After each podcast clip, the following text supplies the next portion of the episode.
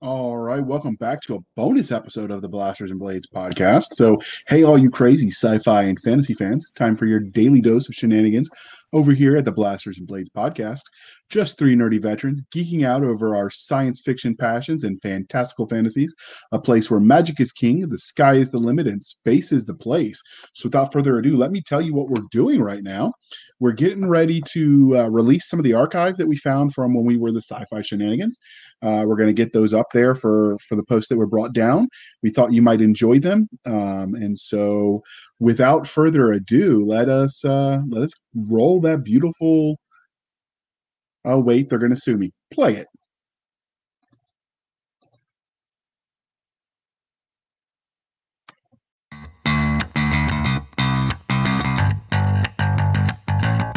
Hey, all you crazy sci fi fans. Time for your daily dose of insanity over here at the Sci Fi Shenanigans Podcast. Just three nerdy veterans geeking out over our science fiction passions. A place where the sky's the limit, space is a place, and nerds run the world. Without further ado, All right, welcome back to another episode of the Sci-Fi Shenanigans podcast. So uh, Winder couldn't be here again, but uh, we'll we'll push for uh, forward. We've brought on another veteran as co-host for this crazy podcast. Uh, like I said, Winder has some stuff come up, so he won't be here. But he's as thrilled as I am. He's not leaving the show, and nobody fired him. We just sent him to a 12-step detox program for his crayon addiction. All jokes aside, he's just uh, taking care of some personal things, and my son has needed me a lot lately. As I've mentioned before, they they both have special needs. Um, so we thought, you know, we didn't want to slow down the podcast from our once a week. We wanted to keep the shenanigans going. So uh, co-host seemed like the perfect solution. Uh, we went looking, and uh, one of the criteria was we wanted them to be a veteran as well. So I asked my friend uh, and fellow sci-fi nerd Kacey Ezell if she knew anyone, and she didn't hesitate to recommend Doc Cisca. Um, she's not an author, just a rabid reader of the genre. So uh, so here we are. I already said how I first um, first found her through Kacey, but Kacey, how did you first meet Cisca? So I met Cisca uh, like I meet so many wonderful people at Dragon Con for the first time. Um, my uh, uh, my friend Ginger actually introduced me to her, and I think it was within the context of um, a room party um, that was that's thrown every year by my uh, by our mutual friend um, uh, speaker, uh, also known as uh, Dr. Rob Hampson. He uh, he gets a suite at uh, the Hilton every year for Dragon Con and opens it up for a couple of parties. And I believe it was at one of those that I first met Cisca. Is that is that right, Cisca, or was it Liberty Con? No, it was at Dragon Con actually. Um, somebody said something about being female in the military, and I answered, and he kind of gave me this look, and I looked at Ginger, and I went, "Well, I don't think that person's ever going to want to talk to me again." And she goes, "Oh, no."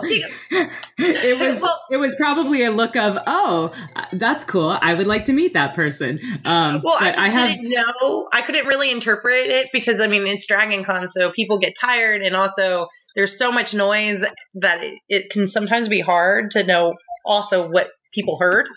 Sure. So. Yeah, for sure. For sure. I also have like the, the world's worst case of RBF. Um, so I uh, I look really angry when I don't mean to. I have foot and mouth disease. Guilty. but but uh, everyone that knows and loves me just rolls their eyes. Uh, he did it again. So all, all right, dear listener, let, let's get this uh, party started. So Cisca, the religion question: Star Wars, Star Trek, or Firefly? Star Trek. What? Oh, interesting. I, I mean, I, Star Trek. uh, when I, when, okay, so Star Trek was my first media exposure to sci-fi, and I was a ripe young, like six-year-old, and would tell people I wanted to be a captain in Starfleet. So after that, I, you know, it just kind of had to continue. Plus, one of my best friends looks like James Avery to the point people have mistaken them. And doesn't help that he wears a Starfleet uniform. All right, so so if you're captaining a starship in Starfleet, what uh, which one? Oh, I think the Defiant would be the best. Justify your answer, madam. Because it's a combat ship and it's got it's got um, stealth capabilities shields. is one of the toughest ships in the fleet. I, I thought you were going to have like a cool answer, like it's the only ship that's replicator will make beer. But I mean, I guess oh, I guess we'll it. take combat ship. I mean, it's only got one holodeck, but it's not a long term generational ship like the Enterprise. And Voyager obviously has some navigational issues, so you know, All right, note to self: don't drink Coke while she's talking because I almost choked. Thanks, but um, anytime. but you you knew you knew that it wasn't a serious warship when when the captain goes Earl Grey hot. Come on, Oh, no, such a that silly means thing. shit's about to Drink get real. coffee. When they have a daycare facility, Well, that it's too, not but really a but real, spaceship so real much a people drink coffee. flying post. It's got everything an army post has.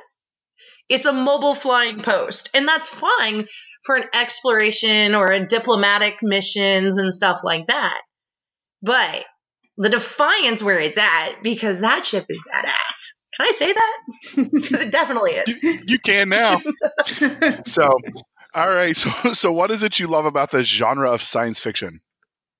I love the possibilities of it. It's a great way to um, propose a world and changes that are less that might be scary and kind of revolutionary at the time that the science fiction is being made but really 10 5, 10 5 10 years later aren't. And it's it's very hopeful to me. I like hopeful sci-fi. Even mill sci-fi that's ho- hopeful I, I like those because you know most of them we figured out a way to pull our head out of our four points of contact and and work as a collective race in a lot of cases and i like that too. But i think it's honestly it can be used as a social change. I mean when Heinlein wrote starship troopers and women were combat pilots it was revolutionary. But now it's really much more common and I love that. So it was a way of showing a change to people where because it's in a fictional environment, it's a little less scary. What he gets more credit for with that one is the uh, the Juan Rico being um, not white because he was Filipino. yeah, so. and he also had female infantrymen. So I mean, true, true. I love that. but So, but I think that I think I come to the. I always remember the female pilots because I had somebody try and argue with me that it was proof that he was sexist, and I went, "It's not proof he was sexist. Not if you think about it in the time frame in which it was written." Oh, because they because uh I I've heard that argument. It was it was because um he I forget how he phrased it, but he basically implied that that women were better as pilots. Um and the majority of the women in fleet uh in the Starship Troopers, you know, universe or whatever, um the majority of the pilots were women. Um, and I, I've seen that where they, they're like, well, why do they have to be women? How come they can't be infantry and, and mobile infantry? um, which was again ridiculous because he did have female mobile infantry characters. But um, yeah, I always thought that was funny too. It was like, oh, okay, so that's sexist, huh? that's a new that's a new that's a new new word for me, I Well, guess. Uh, bear in mind, I also just got my second degree in chemistry, so I've been around a lot of young college age students. So, and they have a very different Mhm. view sometimes. indeed, So, um, uh, I have a question real quick. So, you said that your the first show you ever watched um, in sci-fi was Star Trek. Um, what about like reading or or playing games or movies? What what were your earliest sci-fi exposures in those um, genres Um, or media? I guess. I would say that The Rowan, actually, by Anne McCaffrey, was the book that started it all for me. It's um, Mhm. sci-fi, and it was my my mom pulled a net. She thought I was faking being sick, so she handed me the the book, and she goes, "You can watch TV once you've read the first chapter." The first chapter is over 150 pages because the entire book is only like three chapters yeah, my mom fought dirty, but it won. Um, and so that was really I was in either fifth or sixth grade at the time, and that had me hooked. Um, as for within gaming, um, trying to think. I'm really the result of what happens when gamers breed. So I'm trying to think what the first sci-fi. I really am though. um, in uh, so I don't know. I mean, I grew up playing StarCraft and Warcraft.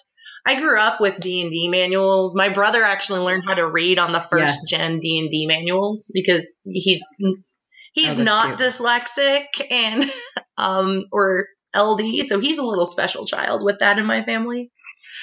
Um, but yeah, I, I just grew up around it. It was in everything that I did, the science fiction and fantasy around me. And my mom would look at people like when I was little and I was answering I wanted to be in Starfleet, and they'd go, Well, don't you want her to have realistic goals? And my mom would go, How do you think we're going to get something like Starfleet if we don't have kids who want that? That's cool. So, yeah, that's a good point. That's a good point. So what do you so you know, you mentioned that that I mean, obviously science fiction had a large presence in your family. Um, ha, what do you think has the largest influence on on which science fiction subgenres like you choose to read today? You know, is it what you grew up with, or is it um, something else in your life? Um, I would say.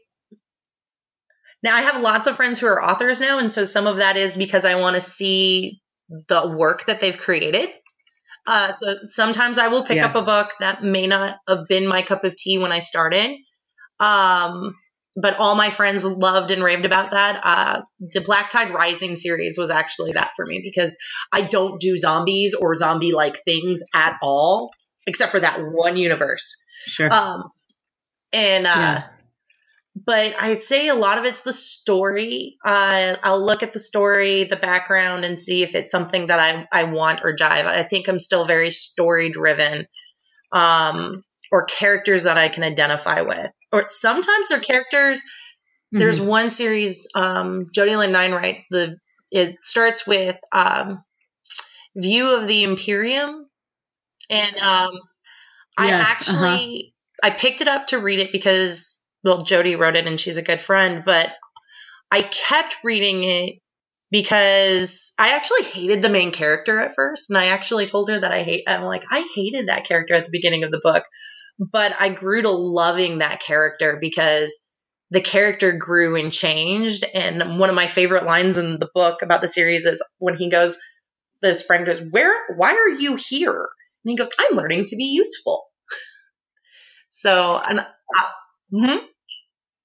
No, I just say that's always a good reason to be somewhere. So, uh, before we transition, the um, when you you've mentioned that you have a lot of friends that are authors and that you read because they've written the book. Have you ever read a book written by a friend and be like, "Dude, these people are seriously effed up and they need lots of therapy"? Um, can I plead the fifth? Yeah, uh, yes, I have. Um, and uh, yeah, I I have. And um and I think I kind of politely told them that I they needed to expand their worldview and get some experiences and that I would really like them to uh, I'd like to help them choose which experiences they went for. All right. So uh, we're, we're going to assume that that was not the case for when you read uh, Kacey's uh, Hunter stuff in the no, Four Horsemen universe. No, no, no. It was not actually anything anytime in the last four or five years. And the person was somebody I'd known for a very long time. And um, my my brother looked at me and he goes, "Wow, was that ever well said and so well put politely." So if if there was anything in Hunter that you thought, man, these people are insane, you could always blame Marisa since she's not here. I thought Hunter was beautifully well done. Um, I think that there's, I I don't want to give too much away, but um, there's some very distinctly female viewpoints that I'm not sure anybody who hasn't dealt with some of those kind of issues um, about like continuing a species and everything that honestly I was imp- I was so blown away with how they dealt with it and without it it's it would it's a very emotional issue, so it's very easy for it to bring down the book, but it was dealt with well and without ruining the pace of the book and still giving those emotions their due. It's very hard to say that anything on it without giving it away. So so Kacey, did you? Uh, I know you popped out because you're the the connection lost for a second, but did you hear the question? Uh, no, I didn't. so I, I asked, she had mentioned because she read some of her friends' books. I asked her if she ever read her friend's book and was like, "Ooh, these people are seriously insane and they need therapy." so, so that's what you walked back into, and that's why I said that anything wrong with uh, with Hunter that made her think that she can always assume Marisa was the crazy one. I think she knows better.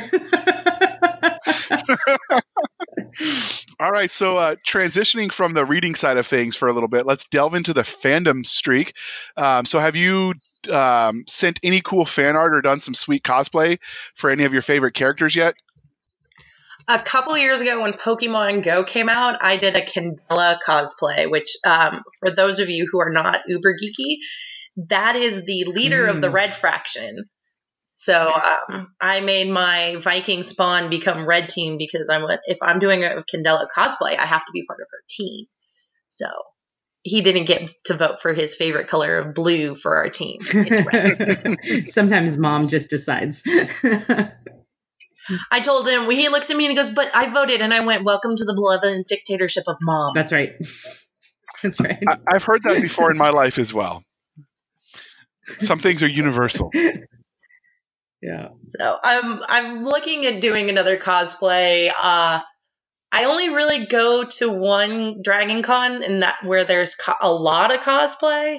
And at Dragon Con, I'm normally working, so I have to balance my cosplay with actually um, being accessible to people. So as somebody told me, I can't wear a mask the first year as a direct, as a director. I'm like, but they don't need to know who I am. I was I was told I was wrong. I was going to ask what unaccessible cosplay would be, but apparently masks is the limit. Okay, good to know. That's what I was told. so, um, uh, have you ever? So I know that you are friends with a lot of a lot of your favorite authors. You're friends with a lot of my favorite authors. Um, what uh, ha- have you ever done? Like, have you ever tracked anyone down to get an autograph of a favorite author or anything like that? I tracked down so um, Corporal Foss, who you've uh, her first name is Brooke. I, I tracked down Christopher Paolini at Dragon Con to get him to sign a a gift for her, and um, so, and that that was funny because she's for he is like Anne is for me sure. for her. Sure, it's what and um and the funny thing is.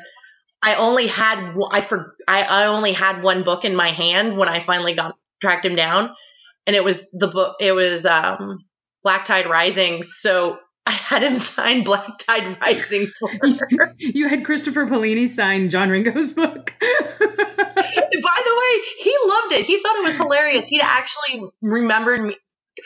Brooke has incredibly distinctive hair now that she's out, uh-huh. and he remembered doing a signing in Alaska and signing her books. Uh-huh. And then, um, but he's also a huge Black Tide Rising fan. Yeah, that's funny. And um, so he was like, uh, "This is hilarious." And then it was funny because I took it to the mass f- signing and I made everybody sign it, including the editor and Tony. And they, then John goes, "Why is Paolini's signature in here?" like we're in the middle of a signing. I'll explain it later. That's funny. That's funny. Um, so, so, you signed it that year, actually. Uh, yeah. Is, did I? mm-hmm, because uh, you you were like, well, who is this? And she's pro I think you and her are kind of tied for biggest badasses in my life. Oh, again, you're being kind, but thank you. So, um, she she's got combat spurs from her time as a tanker medic and uh-huh. stuff like that. So, I mean, she's awesome and amazing. Yeah, legit. Yeah, and, for sure. And tankers are okay. They're almost infantry. they just don't like to put their feet on the ground. Death before dismount well, and all that. I mean, come on.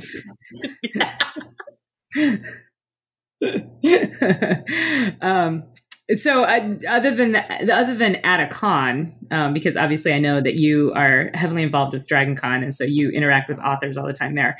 Um, have you ever uh, have you ever spotted uh, a favorite author out in the wild, as it were? Um, no, I haven't. My first Dragon Con, I ended up in line behind one of my favorite authors before I um, was involved with Dragon Con at all. I'd only been at Dragon Con for two hours.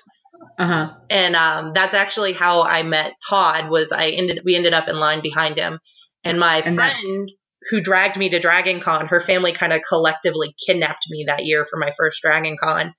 Um, looked at and I'm like, I'm like, don't you do it? And she tapped him on the shoulder and she goes, she won't talk to you, but she wants to. Uh, but, uh, yeah, and that's how you met Todd McCaffrey. Yes, we were standing That's in line awesome. for a panel, and we were right behind him. That's awesome. He's he's such a nice guy. I can totally see him uh, being like, "Well, hello." You know, we stayed up to like four o'clock in the morning talking, and we did dinner, and that's actually how I met Jody. And Jody and Bill came over and sat down, and we all ate. And I looked at him after they left, and I went, "You know, I'd really love to meet Jody Lynn Nye one day." And he went, "You just did." I'm like, but, but, what? And I, I just kind of like, "You, you should have told me that." See, I, I have it on good authority that all the fun stuff at Dragon Con happens at the bar after the panels end. All the fun stuff at Dragon Con happens everywhere at Dragon Con. You can't go anywhere at Dragon Con without fun stuff happening. you're not having fun at Dragon Con, I think it's honestly either something is really, really, really, really crazy, like level 20 out of a scale of 1 to 10 bad in your life, or you're just dead set on not having fun. Yeah, yeah. It's a it's a it's a pretty wild time. It's a pretty wild time. Um, have you? So, what's like the the weirdest or funniest interaction that you've ever had with a favorite author? Um, I don't. I I do remember one time. So, um, I was in college and Todd called me, and he the first words out of his mouth were, "I'm sorry, but I had to do it." to which I have two r- brothers who are. Um, if you, I think you've met my brothers, Kacey, but I have, anybody, yeah, you can definitely tell that we are all came from the same source. Um, yeah. so the first words that I came that came to mind were, "What did you do?" Um, and then he goes, "I I, made you into a character on Pern because I just couldn't resist." Oh, okay, that's acceptable. That's cool. I didn't know that. Yeah, um, the werewolf I'm gonna have to go back and reread reread Todd's books and see if I can find you. Dragonskin, uh, chapter 14. My mother read that, looked at me, and she goes, He knows you really well. That's awesome. I'm like, I don't know what to say about that, mom. Oh, I'm just going to go Yeah. over here. But, um, yeah, so I would say that one was one of the funnier ones because you don't think of going, What did you do to a best selling author R- who's Sure. older than you and going, right, right, yeah. like they're like they're your younger brother and they're go- you're going to have to like flay them or something. that it's one way to get internet famous, though, if you filmed it and put it online. I'm just Yeah, saying. um, there was one time where a couple years ago when um, before I actually knew John rather well, I went to his. Uh, he was on a panel about writing villains, and I I open up my bag and I pull out um, booze. And Bill Fawcett decides to razz me, and he goes, "You're going to pull booze out in front of John and not offer him some?" Okay. That's a legitimate question. That's a legitimate question. John looked at him like, John "I'm Ringo going to enjoys beat his you." He did not want any more, apparently. Well, if it was Dragon Con, he probably had quite a bit the night It before. was. Yeah. Yeah, for sure. So one of these days you're going to be at a con and you're going to have like this empty Jack bottle and you're just going to pour tea in it so no one knows and just chug it straight out of the bottle the whole time and they're going to be like, "Dude, that's hardcore." I could see it. Yeah, nobody would look. Nobody would blink twice at Dragon Con. I actually did that on a school trip with uh, some KS. I went to, well, I was on a study abroad trip, and uh, I let them think that I was drinking way more than I was, just so they left me alone. And and I would routinely do that actually in the army, being the only female medic in the barracks in an E4, I would get a lot of people knocking on my door, like staff duty CQ, and and so I took to having an empty beer bottle by the door to open it after I was just done with dealing with people for the day, whether or not I'd been drinking, because they'd see the beer bottle and then they'd leave me alone. Yeah. Because you can't report to duty yeah. if you're intoxicated. That's brilliant. I just got married and left the barracks, but you know the beer angle might have been might have been cheaper in the long run. I, I, joke, I joke. I love my wife. Probably less fun. Probably less fun. But well, I'm glad that uh, worked our, out for you. Most barracks marriages don't work out, so. I, I kid, I kid. We we were actually dating before, before then, but but that's not as fun of a story. No, it's not. Right, for sure. So, for so sure. this is the uh, moment, dear listener, where we pause and we shamelessly shill for the man. So, please bear with us for this commercial interlude. Magnus watched as the three Jujari warriors stood up on their hind legs and drew their swords. The good news, he thought, is there aren't more. The bad news was that he didn't want his MAR 30's report attracting any more contact, but he highly doubted he'd be able to beat the enemy without his primary weapon. He lowered his blaster's output, deployed the spring loaded bayonet below the muzzle, and then pulled his serrated combat blade from behind his chest plate. Awen, Magnus yelled, I want you to run. What? Run! Hey, this is Christopher Hopper, author of the Ruins of the Galaxy novels. If you love a good adventure that mixes space opera and military sci fi, then I think you'll love Book One in my new series entitled The Eve of War. It's available on Kindle at just 99 cents for a limited time. Books 2 and 3 are also set to release in the next two months, so if you're looking for your next sci fi binge, you've come to the right place. Visit ruinsofthegalaxy.com or check out the books on Amazon for an adventure you won't forget. This is Christopher. See you in the ruins. All right, welcome back to the Sci-Fi Shenanigans podcast, and we're back with uh, our new co-host, where we're letting you get to meet her. Um, so, this is the part um, where of the introduction or the interview, I should say, where I would normally tell you about what the guest has written. But as we said, Cisca isn't an author. She's even cooler. She's an Uber fan. So instead, why don't you tell us, Cisca, about your top five books or series and why they are special to you? Well, as I covered earlier, The Rowan will always be special to me because it's the book that really got me into reading. Um, and uh, I don't, it was the first character I ever read that I really identified with. And I think that's why. Um, plus, I mean, telepaths and teleporting, what's not to like? Um, I really like the Honor Harrington series. It's, uh, Honor of the Queen is my favorite of all time. Um, that's just kind of the character as a female, particularly female in the military, you want you'd want to em- emulate.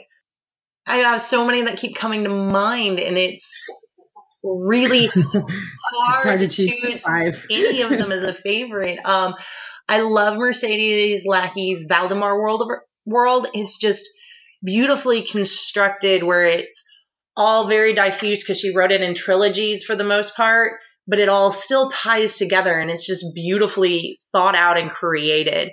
And the characters are ones that you connect with, even if you don't like them sometimes. Um, so Lois McMaster Bujold, her Miles Vorkosigan saga is just awesome, and each story is unique and different. And um, it was the first. She has a character that when he dies, you just kind of he, he's he's done a lot of stuff that throughout the series, particularly as a woman, that I'm like he should die. He really should. But you also understand that he is just so broken and so damaged that even though he did those horrible things, he do- didn't really understand he was being horrible. And when he does die, you cr- I cried. Her characters are so real and so well rounded. It, it's insane and um and I love that and and she uses a sense of humor with it to keep it from getting too crazy. And it's it's a shame in some ways because that character actually dies, but you he- see echoes of him throughout the series. But he dies in like the third book of the series. uh, yeah, it's uh, Sergeant Baratheon. He he um he's in Cordelia's Honor, which is actually an omnibus of two books, and then he dies in um, The Warrior's Apprentice he, he is probably one of my favorite tragic characters, honestly. so hard for me to pick just five. Um, I mean, you could list more. We were we won't stop um, you. I just I I liked the Anita Blake series. I thought that was really neat. Um, particularly because I was reading it as I started reading it as a junior um, in high school. So there is some definite character development that I would definitely say influenced how I view uh, personal dynamics. And because uh, there's a lot of that in her books. Um, and in some ways, it was great to read it because that meant I didn't have to experience and make those same mistakes or not mistakes. Yeah, sure, sure.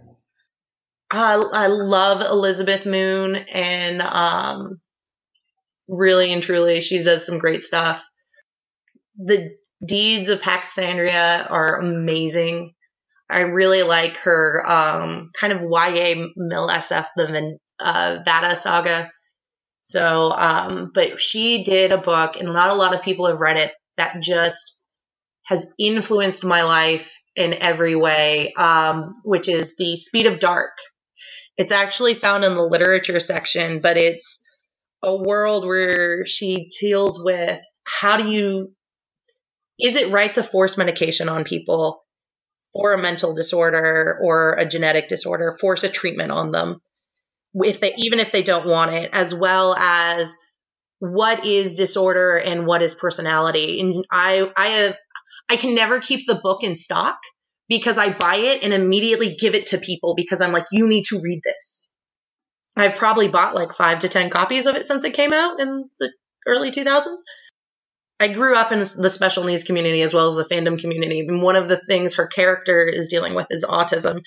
And he talks about how he has these personality quirks, but they're just personality quirks. But some, but he will occasionally work with a therapist who has decided like the fact that he likes fencing and that it's fun means he's violent or the fact that he doesn't like to go to movie theaters because they're crowded and there's so many smells and noises that he's eh, labels him antisocial. It's not. These are just personality quirks.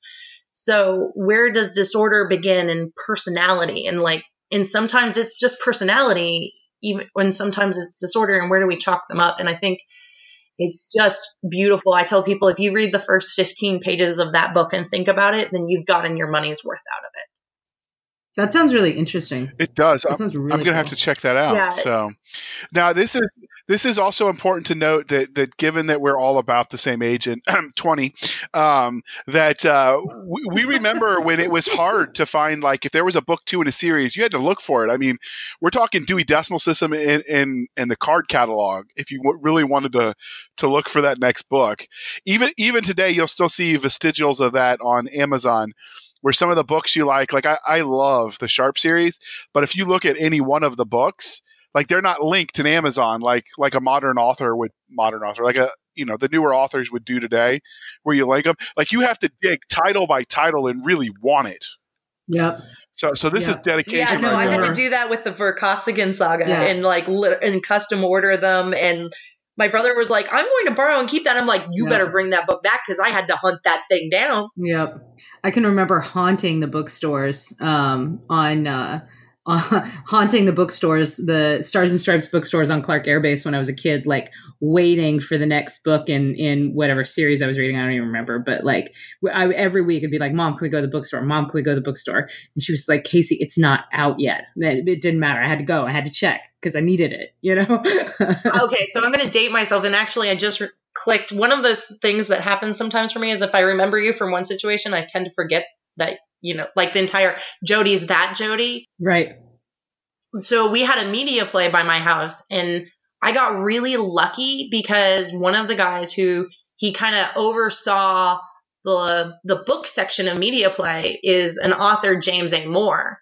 And um he's he's done some YA. He he's written a lot of horror, but the series that he has right now that's really taken off is fantasy. But he was great at always helping me with that and indulging me and, and helping me find more books than just because my mom is such a voracious reader. I really wanted to find a book and read it, that one that she hadn't read already. Yeah. Yeah. I know. I, I, I know. I know that. I know how that goes too. Because same situation. My mom's a, a huge reader as well. Yeah. My, my mother is uh, as well, and that's what saved me from all the boring English teachers that make you almost hate the written word because they give you the most boring stuff to read and then you know they tell you oh this is there and it's like sometimes a book is just a book. Can't we just enjoy it? No. The curtains but anyway yeah, so the I, curtains I, were effing blue and sometimes a blue curtain is just a blue curtain and a cigar is just a cigar. Absolutely. But absolutely. but uh, there, there's a funny story and i don't know if it's true but one of the i've heard it was with frost but i've heard it attributed to other authors where he sat in on a class and they were asking him about what this meant or that meant and it was the no the curtains were just blue because i like the color blue. Because that's where they came up with this alternative theory in the English departments, where well, the author might not know they meant fill right, in the blank, exactly, but subconsciously, yeah, yeah.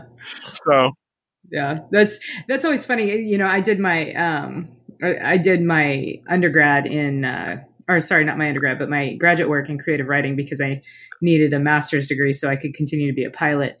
Um, and uh, uh, you know that that whole concept of meaning exists in the mind of the reader. It's true, meaning does exist in the mind of the reader, um, but it's really funny what meanings sometimes the readers will assign to completely innocuous completely innocuous things like that. It's like, no, man, blue is just my favorite color. I made the curtains blue because because I like blue, you know. so, right. um, all right, so uh, well, back with Doc. So, with that in mind, let's talk about what you look for in a main character of a book that you like. So, what is it that makes the the character, the the real person in air quotes, that is the main character, click for you and makes you care what happens to them?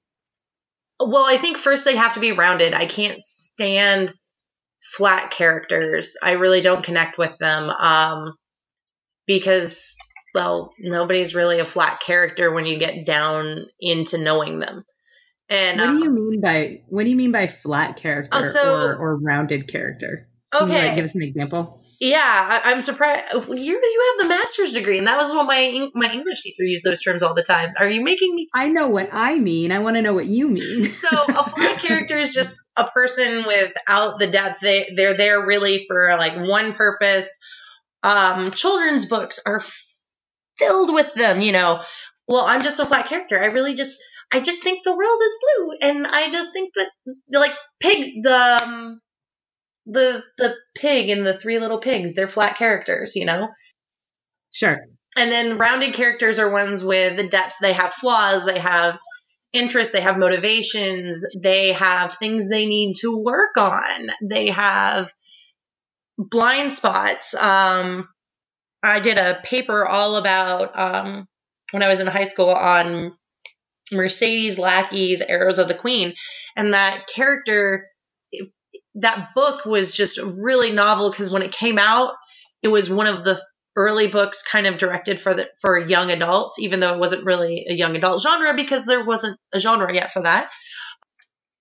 And it was, I think, a bestseller, even though it was like her first book, and uh, because it was not a flat character. That character, she struggles with the fact that she's had stuff hidden from her all of her life, that she thinks that she's just a girl and she has all these limitations that she shouldn't be able to do. But she's learning that she can do them, she should do them, and being true to yourself is following what you're good at and doing the right thing, even if it's not always comfortable. So, and I loved that. And she struggles with, you know, she she starts off the world, the book, and um, thinking you know, that her purpose in life is to have babies. And even though she loves to read, and everybody around her is like, girls should not read. And then she learns that the ruler of her kingdom is actually a female. Like that, even that's been hidden from her really by her parents. And um, that even though she loves her family, she doesn't love how they brought her up. And so those are all things in the series of Valdemar. She deals with some of those. And That's so really she, cool. Yeah. Yeah. Um, so you mentioned, uh, you know, you mentioned this earlier, um, the, the one particular character in, uh, in the Vorkosigan series. Um, uh, what about other like secondary characters you know what what makes a secondary character or a sidekick um especially memorable to you um I think if there's something standoutish about them, like um, Scotty Tremaine in the David Weber series, he's he always stuck out because well honestly when i was younger i thought he would be really cute and fun to date. That's one reason he stuck out. I really did i'll be honest I mean, I had a crush on Lessa's son, so you know I can't can't, can't argue with you. so you know, I'm sorry, guys. We can't just blame Disney anymore for having really great examples of males. Um, so um, no, I, I actually had a, a, more of a crush on Lessa's partner than on the son, but I can understand that too. He was very cutie. Um, yeah. I'm sure somebody is rolling their eyes. oh, for sure. For but sure. um, but I think if there's something where there's a connection to the character, or they just show a different type of character in the in the universe. You know, Scotty's everybody in the RMN is very serious, and he is very much scrappy. He he's bonded yeah. to this senior NCO who is like cr- old and crusty and is like, "Don't do what I did, kid." And he's like, "But you're awesome." Right. Yeah. I, I enjoyed that dynamic between so, those two as well. Yeah, yeah. and I think yeah. it, they have to have their almost their own personality and their own story to them to be really quality side characters. Um, if they're just there to be a foil, they're they get kind of boring. Sure, sure. So how about how about then? So oh. ho, did you ever did you ever watch the uh, Xena Warrior Princess as a kid? Because I grew up watching. Hell yeah, watching she was amazing. So, so would you count Gabrielle as flat, or would she be stand outish to you? Is it as an example that people can have seen? She transforms. She starts out to me as very kind of flat, and she gets more depth as she experiences things in life. Um, and so, and at one point, there there's a point in the series where you could almost do the series off of her because she becomes complex enough, and that's really great. Um, actually, there's um, and I've I think I've joked with Jody in her um view of the Imperium series. There's a character who he's almost a side character to he's like the valet of the main character. I really want that story guy's story. Like that is the perfect sidekick because I'm almost like, okay, you have all these points where you disappear and you go on this secret mission. I want that story, dude. That that makes like a great side character. When you look at them and you're like i want your story as like a novella or a short story at least if that makes sense. Okay. It sure, does. Yeah yeah absolutely absolutely.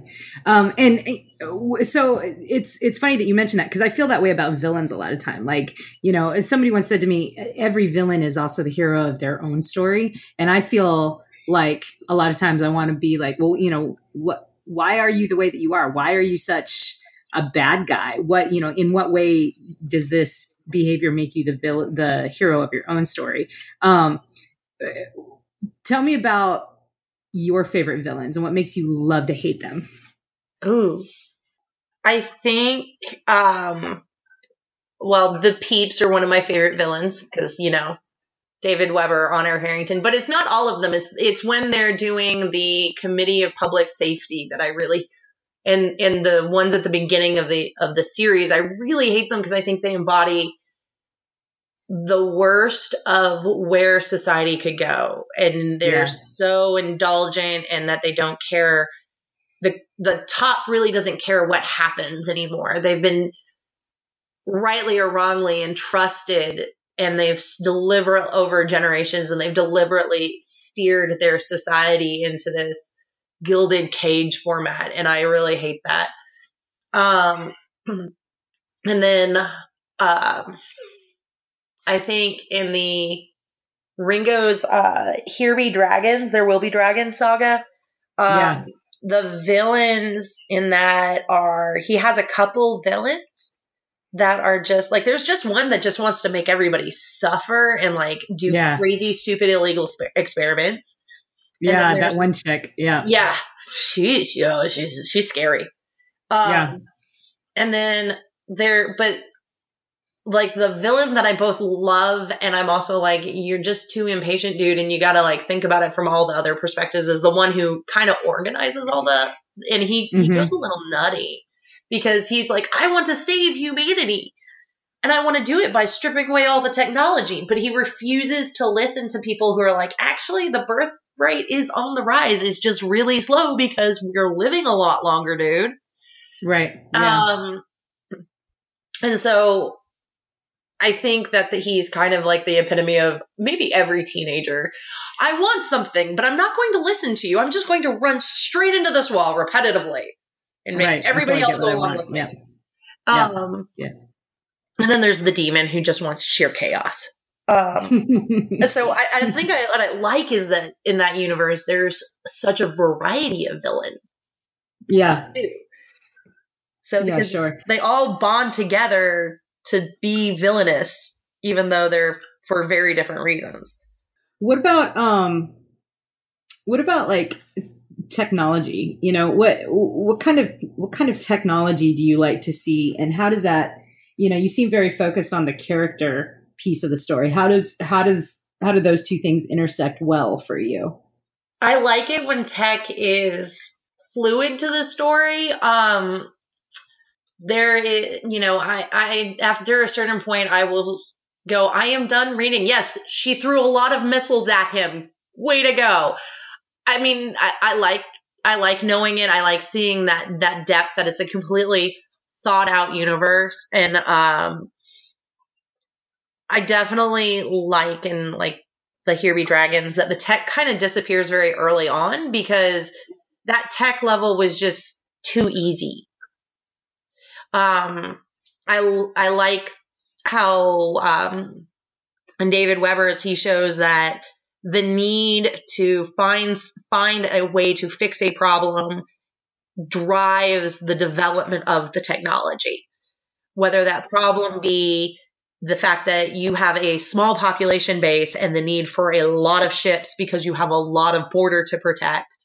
So it drives the automation and it drives how because that's really how tech works. If you look at um, occupational therapy, occupational therapy was non-existent before the world any of the world wars, and then there was a leap forward after World War One, and then another leap forward in this rehabilitative medicine field after World War II when we had all of these people coming back injured, and then Vietnam, and then again post during Desert Storm well, not really so much Desert Storm one, but um, during the War on Terror, we've seen it again. We're having massive leaps in rehabilitative medical technology, med- medical treatments because of a need. And need really does de- drive the development of technology, whether it's being agricultural. I mean, we've seen the same thing with how we deal with um, the rice that they're growing in India. And people can say what they want about GMOs. Yes, there's some good things, there's some bad things, but we have a lot of people who wouldn't be eating if it weren't for them. And so that need to, you know, sustain a population has driven technology throughout history. And I loved that David really shows that very well. Even though sometimes I'm like, yeah, David, I get it. Big missiles, big booms, got it um, I was reading his Safehold series, and I, I went. I don't need to learn how. If I wanted to learn how to sail a boat, I would take sailing classes. I want to read a story. so, uh, so you know, b- besides technology, one of the other hallmarks of, the, of sci-fi as a genre is um, this, you know, the idea of alien species. Um, what do you expect of from an alien species that you're going to read about. Like you know can they can they be like humans? Can they be very different? Should they be something we recognize or something unrecognizable? What what pleases you? Oh i think what pleases me overall is it's got to be something plausible and feasible enough and consistent. Um, i mean there's a lot of things we don't know like Anne wrote about triple stranded DNA helixes on Pern. Right. You know, we don't know if that's plausible or not, but she decided to make a world and she was consistent with it. Actually, one of the things that drives me nuts about David Weber's is that other than the tree cats, there are no real aliens. Um, yeah, I mean, yeah, we have that one. So, well, I mean, there, there, there's the basilisk system, Yeah. but I mean, there's. So I'm kind of like, I, I I'm kind of going. I would hope that we would eventually find other life. Sure. Um, I think I loved AC Crispin's Star, uh, not Starfleet, um, Star Academy series. Uh huh. Um, because she had a ton of different aliens. I mean, one of them was literally looked like a blanket. Yeah. Um, but they still all had a drive. I think there needs to be a drive to them, whether we understand how they think or not. Um, I do find it fun to read aliens where I don't necessarily understand how they think. It it can be it can get a little old sometimes, Yeah. but there's got to be a way to why they think. When you watch uh, Independence Day, like the, as a series, I'm like, well, there's got to be a, a a rhyme and reason to why they think. And I understand in a movie they're probably not going to get into that, but I would love to see that. Sure. Um, so even if it's just we're and we just want to destroy everybody.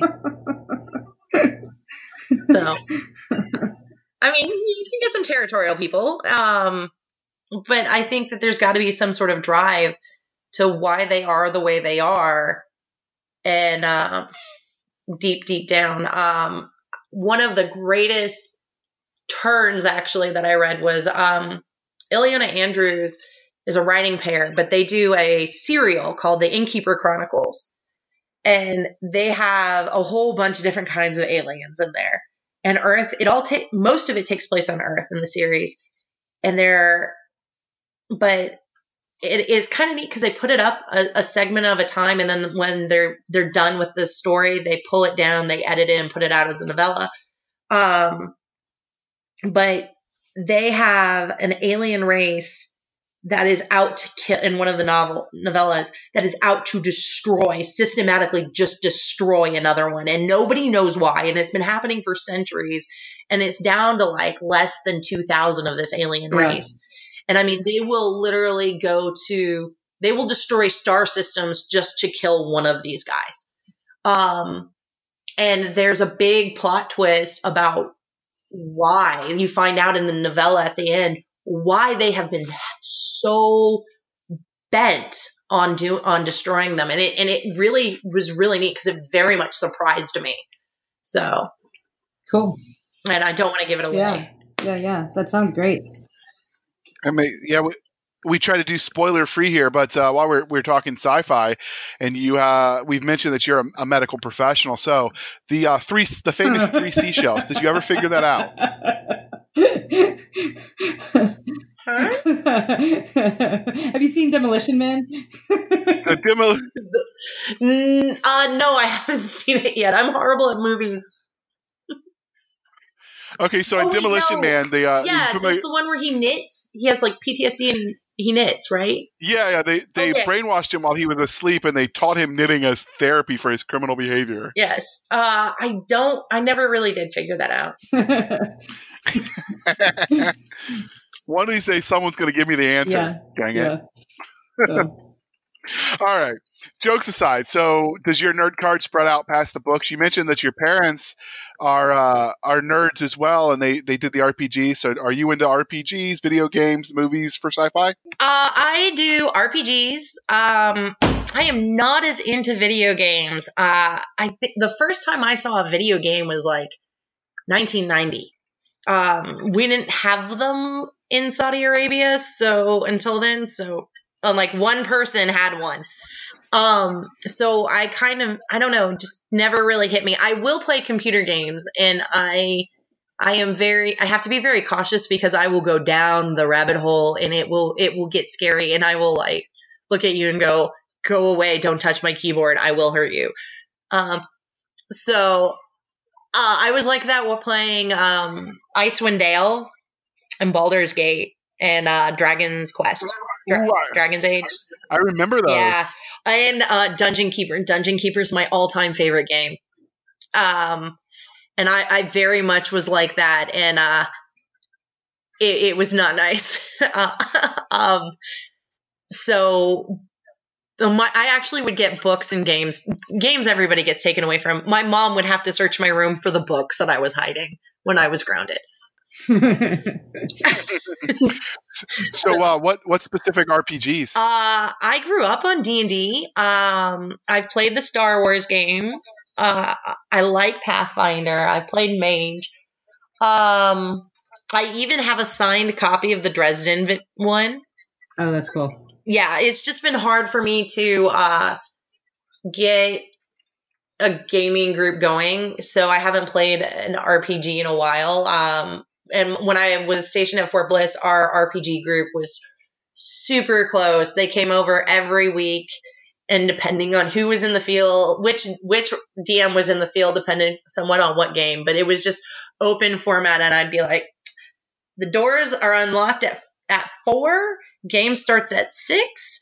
I will be ready for you to show up at 5:30 and basically anybody that showed up from 4 to 5:30 was in danger of being put to work. Um, yeah. peeling potatoes or whatever it was for dinner that I was like I'm behind on out of my ways let me go vacuum the floor for me. Um, Kacey's probably laughing cuz she's seen where I have done that in fantasy literature to people. Yep, absolutely. Absolutely. Um, but uh, I also have played Warhammer and fantasy. I was Sisters of Battle. And uh, what else for 40k for fantasy? And Sisters of Battle was 40k. Um, I still have a Let the Gal- Heresy Begets Retribution shirt um, that I used to wear around. Um, that was always funny when I wore it on a military post because people would really stare at me. I'm not sure if I was serious or not. Um, and I also am a huge food nerd. I love food and all of its greatness. Oh. And um, have been known to make candied bacon and that I've cured the bacon and then candied it and brought it to con and caffeinated chocolate espresso uh, Rice Krispie treats are another one that I'll bring to Dragon Con. So.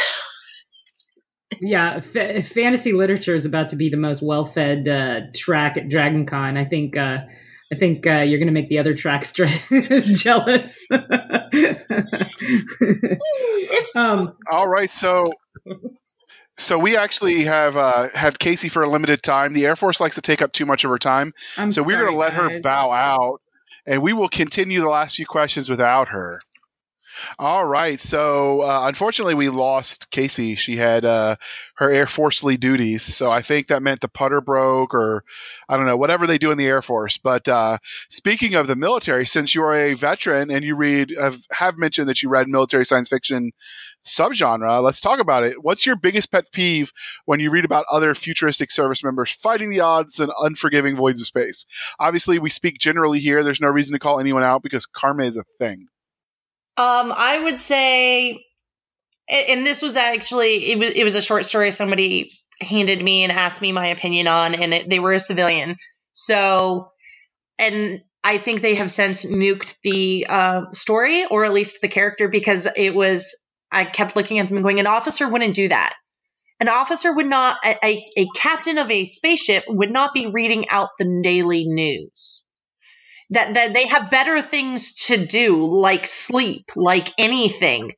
Um, so I think when they do something so distinctly not military in, in a quote unquote military environment, that there's just no plausibility to it. You know, an E4 special a specialist is not okay. We might tell a lieutenant what to do. Um, but there should be repercussions for it. Um, I would say that, you know, a specialist shouldn't tell a general that they made the wrong choice, but I was there when that happened and I did not, and I survived the day. So, um, but you have to be very careful about how things are done. And I think when people forget that there is a rank structure and a plausibility to things, that it really breaks it apart for me if that makes sense. it does. That's why I didn't make staff sergeant because the colonel asked my opinion, and I stupidly thought he really wanted my opinion, and oops. yeah, I had a lieutenant who asked me what I thought of Twilight, and um, and it was about the movie, and I was not a big fan of the movie. Um, apparently, it very much upset her, but um, I, I'm I'm forever sorry that I upset her to this day as much as it did, mostly because I think that's why I didn't go to the promotion board for a good while after that. Um, but sorry, I had somebody who wanted to poke me, I guess, on Facebook, um, which I failed to realize was open. But, you know, I mean, you have to have something at, you know, officers in high heels, that would drive me nuts. Luckily, I don't think I've seen that, but um, there has to be a plausibility about some of it. Even though with the tech changes, there's still an attitude to it. Um, Kevin Steverson has a great character that I loved because he really hit on the entire enlisted oh you want to screw me with or you want to screw me with rules? Well i'll screw you back harder mentality that i loved. Who did that? Uh, kevin steverson so he does the fleet series the uh, it's not fleet sorry the salvage fleet is the name of the most recent title but he has and then he has a character who um, would never fit into a military system so he just he goes, "You're not. That character's not going to fit in a military system, so I'm. He's not even going to try and shoehorn that character into it. And he even addresses it in the series. He's like, "You're not going to survive if we try and make this a military esque unit." So, because the character has no ability to uh, be military esque, even. So, I think you have to know. You don't have to be in the military to kind of get some of the humor of it um, Dave, you don't even have to do the humor. David Weber doesn't do a ton of military humor in his books, but he does have the very much the plausibility and the practicality that goes with being in the service. Okay. Within his characters. So when you you mentioned the high heels, so I'm going to go there. So what did you think about the mini skirts in Star Trek then? In the yeah, Starfleet, I didn't. I didn't like that. That bothered me even as a kid.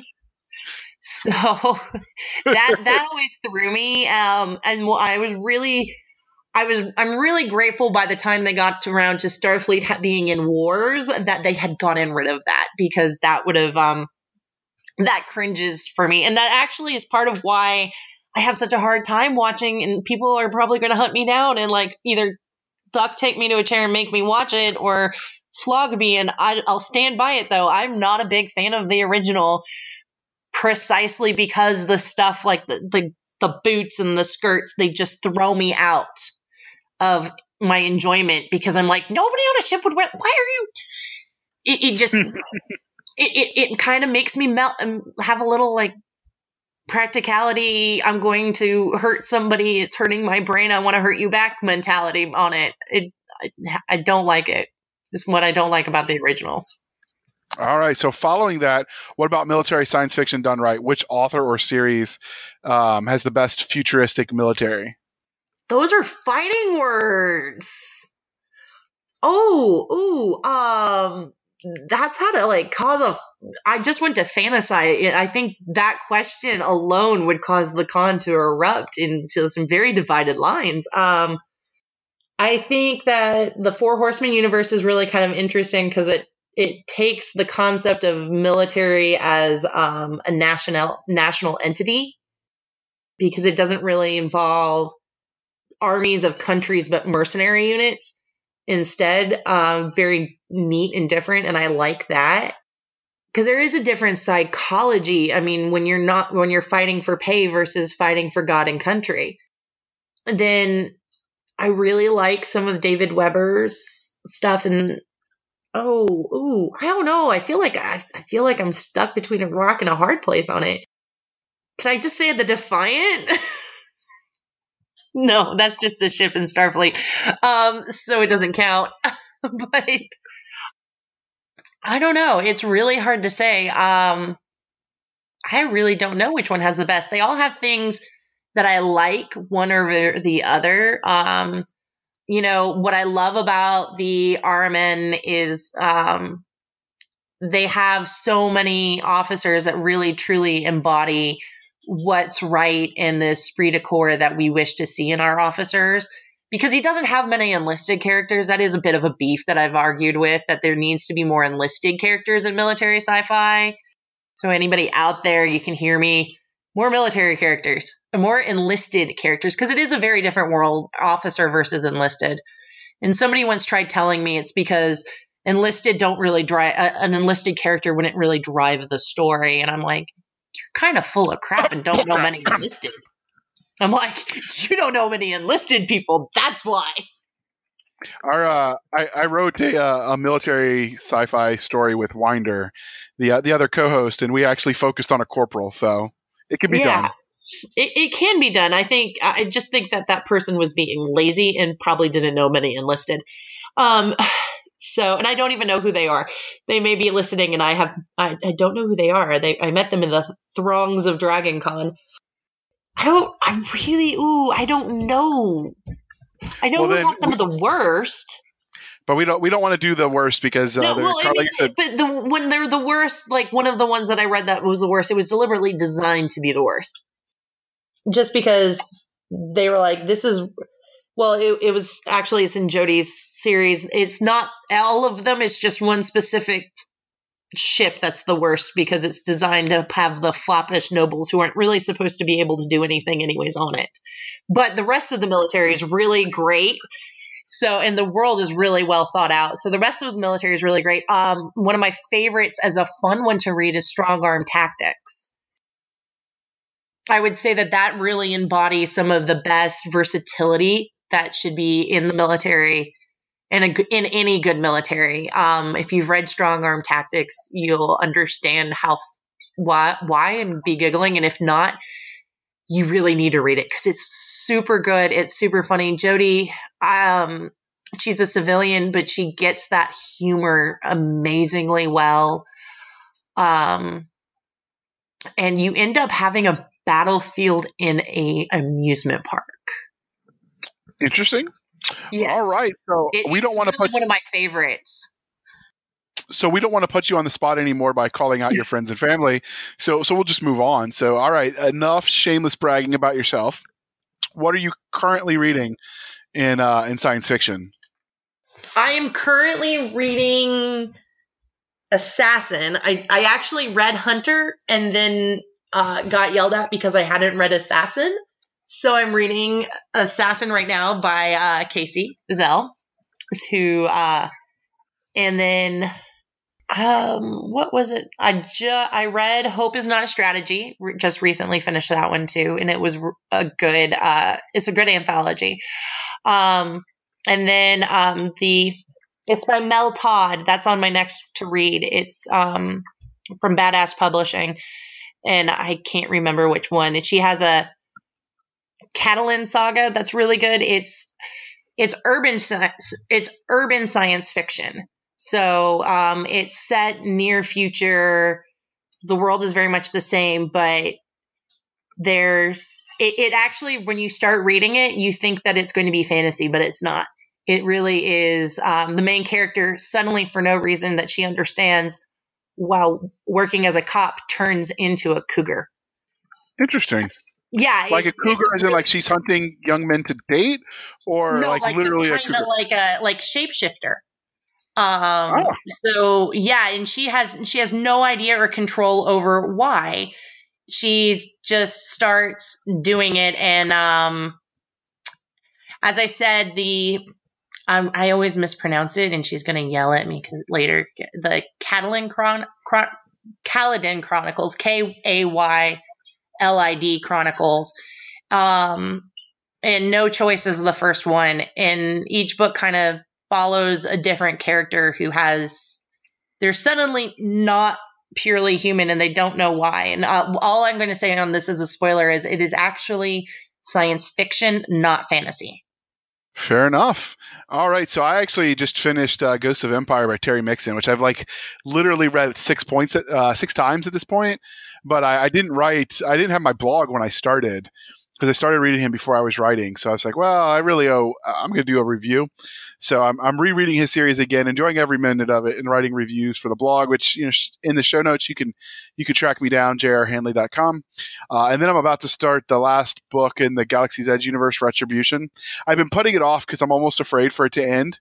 But there are enough follow-on books that I don't have to do that anymore. So I'm going to bite the bullet, and of course I'm going to do some short stories so I can get some review for my blog. So I have content because I've kind of forgotten about it for a while. Oops. Oops. it happens. So uh, finally, we like to remember the science that makes science fiction fun. Uh, since this is your debut episode, uh, we decided to go easy on you. Um, so, what medical tech would you uh, like to see more from fiction into fact there, Doc? Uh, nerve innervation. Dealing with nerve pain is horrific. It's it, it's there's we really don't have much that can affect some some levels of nerve pain. Um, so, but also the ability to address um, not just phantom limbs, but even attaching new limbs. Like that would be great. Um, I know.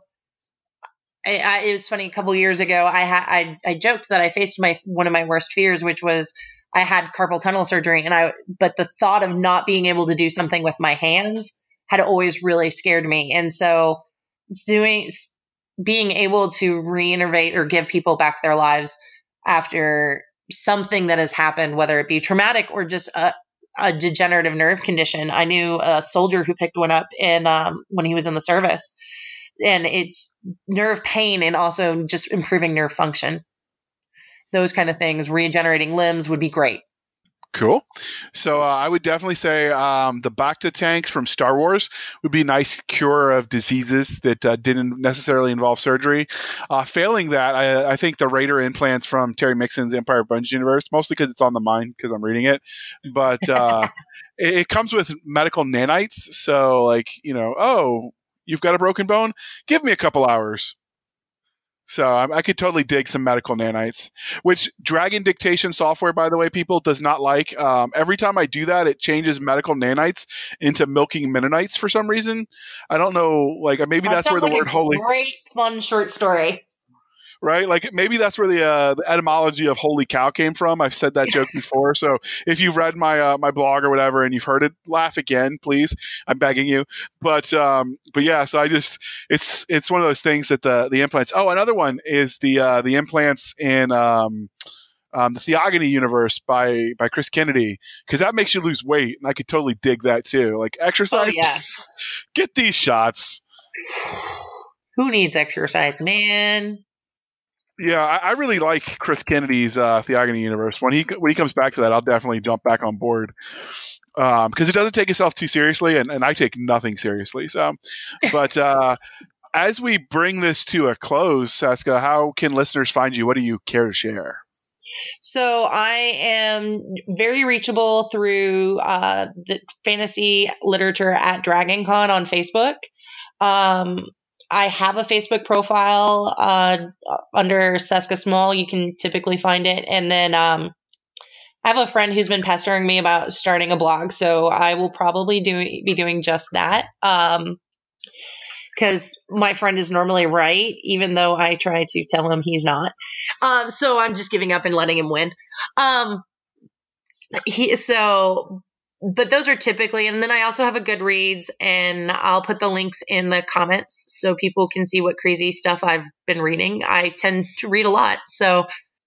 Um, all right, outstanding. We'll uh, we'll get all those in the show notes, dear listener, and you can you can check her out and stalk her as as you do on the interwebs these days. And uh, you can find us on our website at www.sfshenanigans.com. Our Twitter is at sf S underscore show, Sierra Foxtrot Sierra underscore show. Our email is podcast at sfshenanigans.com. And our Facebook group, where she is a member and we will be making her an admin, uh, facebook.com backslash groups backslash sf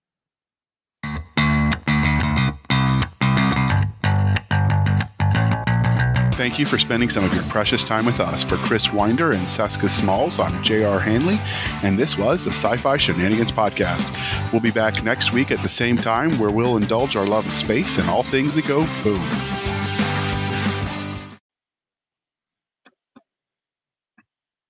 All right. Thank you for sticking with us through that uh, archived episode that was in the uh, in the digital memory hole that we found. We thought you'd enjoy it.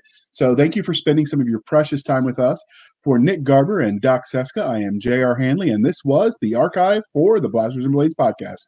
We'll be back at our regular scheduled time where we'll indulge our love of nerd culture, cheesy jokes, and all things that go boom.